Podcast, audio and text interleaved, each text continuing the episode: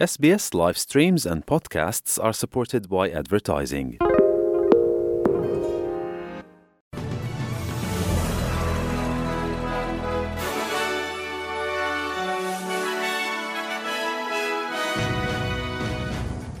Kim Anh kính chào quý vị thính giả.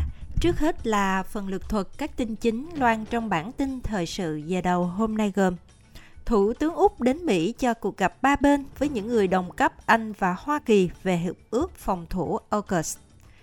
Cảng Kempla ở New South Wales được xem là địa điểm quan tâm của Bộ Quốc phòng cho căn cứ tàu ngầm mới của Úc. Úc ký thỏa thuận với Ấn Độ thúc đẩy xây dựng chuỗi cung ứng cho các khoáng chất quan trọng của Úc. Nhật Bản tưởng niệm 12 năm thảm họa động đất sóng thần, khiến hơn 22.000 người thiệt mạng. Và hai diễn viên gốc Việt đầu tiên được đề cử nhận giải Oscar 2023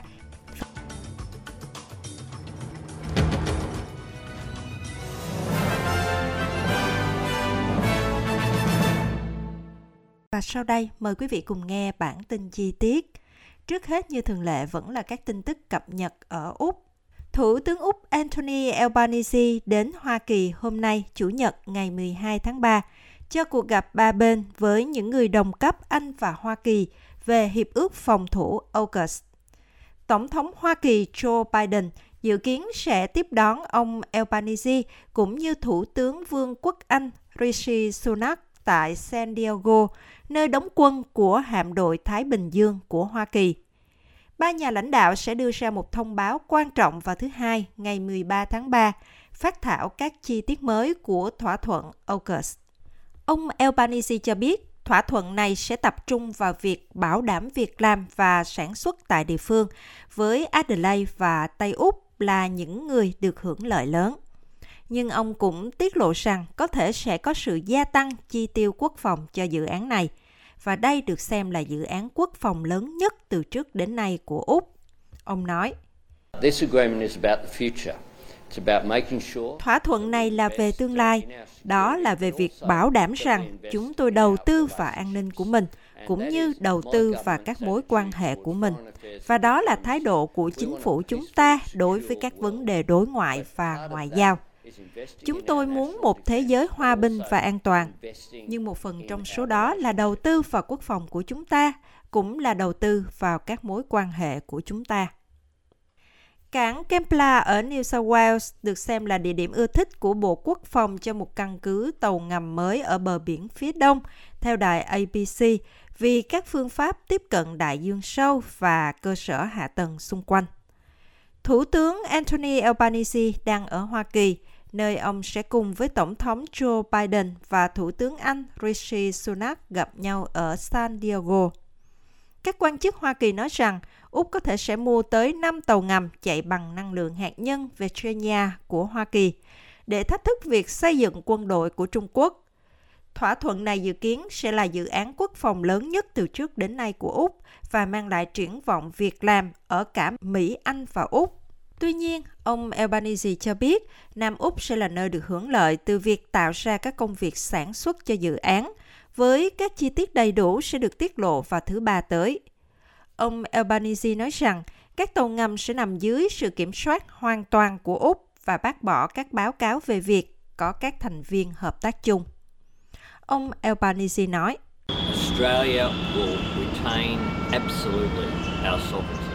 Úc sẽ giữ hoàn toàn chủ quyền, chủ quyền tuyệt đối của chúng ta trăm phần trăm. Điều rất quan trọng là Úc với tư cách là một quốc gia có chủ quyền và đó cũng là điều được tất cả các đối tác của chúng ta tôn trọng. Bộ trưởng Tài nguyên Madeleine King cho biết, việc Úc cung cấp các khoáng sản quan trọng cho Ấn Độ sẽ là một khía cạnh quan trọng trong việc hiện thực hóa tiềm năng to lớn của mối quan hệ thương mại giữa hai quốc gia. Một thỏa thuận đã được ký kết giữa hai quốc gia trong chuyến thăm Ấn Độ của ông Anthony Albanese nhằm thúc đẩy công việc xây dựng chuỗi cung ứng cho các khoáng chất quan trọng của Úc được sử dụng trong pin điện thoại và xe điện, lithium và copan. Phát biểu với truyền thông Sky News, bà King nói rằng thỏa thuận này sẽ giúp tăng cường quan hệ thương mại giữa hai nước. Bà nói, Điều tôi thực sự tập trung vào cùng với Bộ trưởng Joshi, Bộ trưởng ở Ấn Độ, là khoáng sản quan trọng. Đó là cách chúng tôi tận dụng tối đa nguồn tài nguyên thiên nhiên của mình ở Úc và làm việc với các đối tác có cùng chí hướng. Ấn Độ là một nền dân chủ rộng lớn, sôi động, là một phần của nhóm Watt. Vì vậy, rất phù hợp khi hợp tác cùng nhau trong việc khai thác và chế biến các khoáng sản quan trọng. Bà Kinh nói Úc có kế hoạch tiếp tục xuất khẩu than sang Ấn Độ. Úc sản xuất gần một nửa lượng lithium của thế giới, là nhà sản xuất coban lớn thứ hai và là nhà sản xuất đất hiếm lớn thứ tư thế giới. Đến với tiểu bang Queensland, Cư dân của Bucktown ở phía tây bắc tiểu bang Queensland đang phải đối mặt với sự chờ đợi trong lo lắng khi nước bùn từ từ tràn vào cộng đồng của họ trước khi đạt đỉnh dự kiến. Khoảng 45 người dân địa phương đã nắm lấy cơ hội cuối cùng để sơ tán vào thứ Bảy. Nhưng theo thủ hiến Queensland bà Anastasia Palaszczuk thì 70 người đã quyết định ở lại. Bà Palaszczuk nói, và có khoảng 70 người đã chọn ở lại và chúng tôi đang theo dõi điều này. Tôi có thể chỉ nói rằng đối với tất cả các nhân viên dịch vụ khẩn cấp thì họ đã làm một công việc tuyệt vời. Tôi đã được cập nhật tin tức thường xuyên bởi nhóm của Bộ trưởng Ryan và ủy viên và mọi thứ đã diễn ra theo đúng kế hoạch. Hầu hết những người rời đi đều được đưa bằng máy bay trực thăng đến Dumagi gần đó và sau đó là hơn 300 km về phía nam đến núi Aisha. Đoạn phim được quay từ một chiếc trực thăng phía trên khu vực lũ lụt vào ngày hôm qua thứ Bảy, cho thấy thị trấn và các khu vực xung quanh đã bị ngập lụt. Tài sản, đường xá và các cơ sở hạ tầng khác bị ngập nước, với một số máy bay đậu trên một dải bê tông cao hiếm hoi. Đây là trận lụt tồi tệ nhất từ trước đến nay ở Bucktown, với mực nước sông Albert vượt qua kỷ lục 6,78 mét của năm 2011. Tiếp theo là phần tin quốc tế. Nhật Bản đánh dấu tròn 12 năm kể từ khi trận động đất và sóng thần lớn tấn công vùng Đông Bắc của nước này – gây ra một trong những vụ tai nạn hạt nhân tồi tệ nhất thế giới. Trận động đất mạnh 9 độ Richter xảy ra ngoài khơi bờ biển tỉnh Miyagi vào ngày 11 tháng 3 năm 2011, gây ra sóng thần ở hòn đảo chính và khiến hơn 15.000 người thiệt mạng. Thảm họa cũng đã dẫn đến sự việc tan chảy của ba lò phản ứng tại nhà máy hạt nhân Fukushima khiến cho 160.000 người phải sơ tán trong bán kính 20 km, với hàng chục ngàn người vẫn phải di dời. Tại ngôi làng Hisanohama, cách nhà máy điện hạt nhân đổ nát khoảng 30 km về phía nam, mọi người đã đến đặt hoa và tưởng nhớ thảm kịch vào hôm qua thứ Bảy ngày 11 tháng 3. Thủ tướng Nhật Bản Fumio Kishida đã tham dự lễ tưởng niệm, tham gia một phút mặc niệm để tưởng nhớ những người đã hy sinh. Ông nói, Trận động đất lớn, sóng thần lớn và tai nạn tại nhà máy điện hạt nhân Fukushima Daiichi của điện lực Tokyo đã cướp đi mạng sống của nhiều người dân trong tỉnh. Ngay cả bây giờ, tôi vẫn khó có thể chịu đựng được cảm giác đau buồn khi nghĩ về những cảm giác đó của những người đã mất đi, những người thân yêu trong gia đình người thân và bạn bè.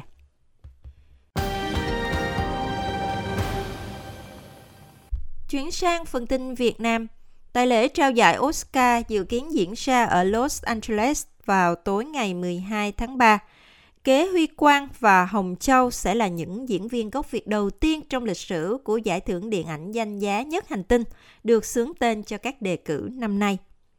Kế Huy Quang, người từng được biết tiếng cách đây vài thập kỷ khi là một ngôi sao nhí trong bộ phim India Jones and the Temple Doom của đạo diễn Steven Spielberg được đề cử cho hạng mục nam diễn viên phụ xuất sắc nhất cho vai diễn của anh trong bộ phim hài kịch Everything Everywhere All at Once. Bộ phim đã giành được 11 đề cử Oscar cho năm nay, bao gồm cả nữ diễn viên chính xuất sắc nhất cho diễn viên Dương Tử Quỳnh. Còn Hồng Châu, nữ diễn viên bắt đầu được biết tiếng nhiều qua vai diễn đột phá trong Downsizing cách đây 5 năm, được đề cử cho hạng mục nữ diễn viên phụ xuất sắc nhất trong bộ phim chính kịch tâm lý The Well. Trong đó có sự xuất hiện của nam diễn viên chính Brandon Fraser, người được khán giả Việt Nam biết tới qua các vai diễn trong phim The Quiet America, Người Mỹ trầm lặng và The Mummy, xác ướp Ai Cập. Đây là những đề cử Oscar đầu tiên cho cả Kế Huy Quang và Hồng Châu, những diễn viên có nguồn gốc Việt Nam và tới Mỹ cùng gia đình với tư cách là các di dân tị nạn chiến tranh. Đây cũng là lần đầu tiên các diễn viên gốc Việt giành được đề cử tại giải thưởng của Viện Hàn Lâm Khoa học và Nghệ thuật Điện ảnh Mỹ, một mơ ước trong sự nghiệp của nhiều diễn viên. Trong Everything, Kế Huy Quang còn được biết đến với cái tên là Jonathan Kế Quang và vai người chồng của nhân vật do Dương Tử Quỳnh đóng. Vai diễn này đã mang lại cho anh giải quả cầu vàng vào hồi tháng 1 qua, qua cả mặt đàn anh gạo cội là Brad Pitt. Diễn viên 52 tuổi này cũng đã trở thành diễn viên nam đầu tiên của châu Á, giành giải nam diễn viên phụ xuất sắc nhất tại giải Screen Actors Guild Awards hồi cuối tháng trước. Còn trong The Well, Hồng Châu vào vai một nữ y tá và là người bạn của nhân vật do Fraser thủ vai khi chăm sóc anh, một giáo viên béo phì đang muốn được kết nối lại với đứa con gái trước khi quá muộn.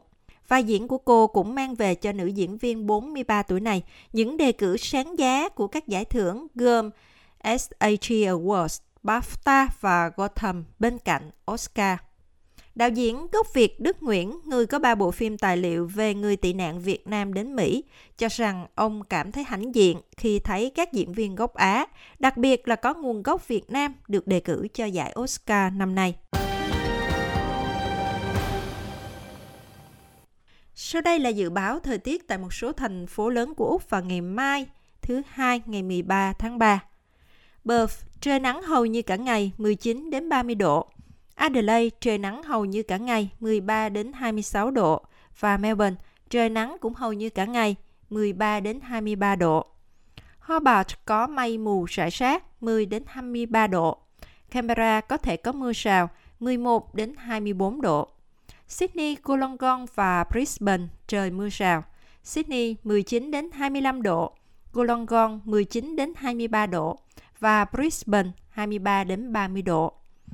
Cairns có mây mù rải rác 24 đến 34 độ và đa quyền, trời nắng hầu như cả ngày 25 đến 32 độ.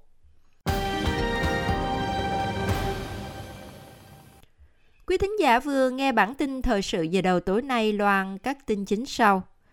Thủ tướng Úc đến Mỹ cho cuộc gặp ba bên với những người đồng cấp Anh và Hoa Kỳ về hiệp ước phòng thủ AUKUS. Nhật Bản tưởng niệm 12 năm thảm họa động đất sóng thần – khiến hơn 22.000 người thiệt mạng. Và hai diễn viên gốc Việt đầu tiên được đề cử nhận giải Oscar 2023 diễn ra vào tối 12 tháng 3.